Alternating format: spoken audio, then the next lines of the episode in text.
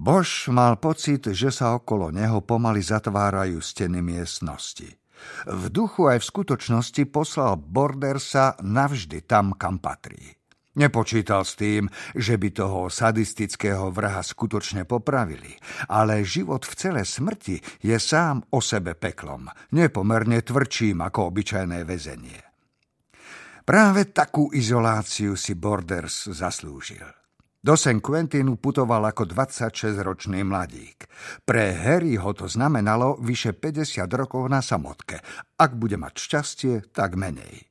V Kalifornii zomiera viac odsúdených na smrť vlastnou rukou ako smrtiacou injekciou.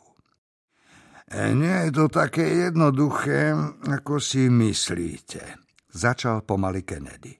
Naozaj? spýtal sa Bož. Vysvetlite mi prečo. Povinnosťou nášho oddelenia je zvážiť všetky legitímne podania, ktoré sa k nám dostanú. Naše hodnotenie je iba prvým štádiom a robí sa na prokuratúre, kým prípad posunieme LAPD alebo inej policajnej zložke. Keď splní isté základné požiadavky, prechádzame k druhému kroku a kontaktujeme políciu, aby vykonala príslušné vyšetrovanie. Samozrejme, v tomto bode sú už všetci zúčastnení viazaní mlčanlivosťou. Bož sa pozrel na Sotovú, odvrátila od neho zrak. Presne tak, prikývol Kennedy. Neviem, aké dôkazy na vás Borders alebo jeho právnik vytiahli, ale je to celé nezmysel, vyhlásil Bož. Zavraždil Daniel Skillerovú a všetko ostatné je podvod. Kennedy nič nevravel, no jeho tvár prezrádzala, ako ho zaskočilo, že si Bož ešte vždy pamätá meno obete. Áno, aj po 30 rokoch si pamätám jej meno, potvrdil mu. Pamätám si aj Donu Timonsovú a Vicky Novotnú. Dve obete, pri ktorých váš úrad dospel k záveru, že nemáme dosť dôkazov. Aj oni boli súčasťou toho vášho príslušného vyšetrovania? Harry, pokúšala sa ho upokojiť Sotová. Borders nepriniesol žiadne nové dôkazy, povedal Kennedy. Všetky sme už mali.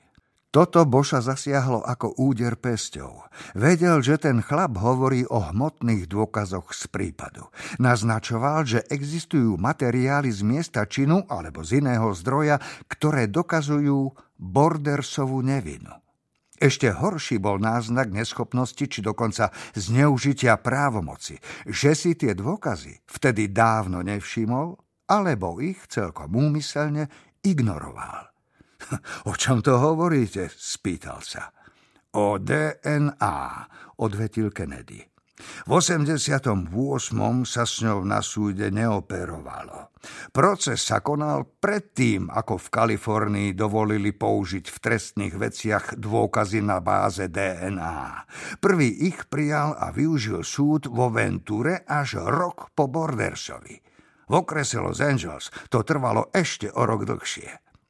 DNA sme ani nepotrebovali, bránil sa Bož. V Bordersovom byte sa našla skrýša s vecami poškodenej. Kennedy kývol na Sotovú. E, šli sme do skladu a vybrali sme z neho škatuľu s dôkazmi, pokračovala na miesto neho. Veď vieš, ako to chodí. Zobrali sme oblečenie obete do laboratória a dali sme spraviť sérologické testy. Testy sa robili aj pred 30 rokmi, namietol. Akurát, že vtedy sa namiesto DNA hľadali markery krvných skupín. Nič sa nenašlo. Chcete mi nahovoriť, že našli semeno. Dokončil za ňo Kennedy. Išlo o skutočne mikroskopické množstvo, ale našlo sa. Od času vraždy sa postupy výrazne zlepšili. No a to, čo našli, nepochádzalo od Bordersa. Bož pokrútil hlavou. OK, vzdávam sa, vyhlásil. Komu patrilo? Násilníkovi menom Lukas John Olmer. Prezradila mu Sotová. O tom človeku v živote nepočul. V duchu zúfalo hľadal podvod, fintu, úskok, no rozhodne neveril, že by sa mýlil, keď nasadil Bordersovi želieska.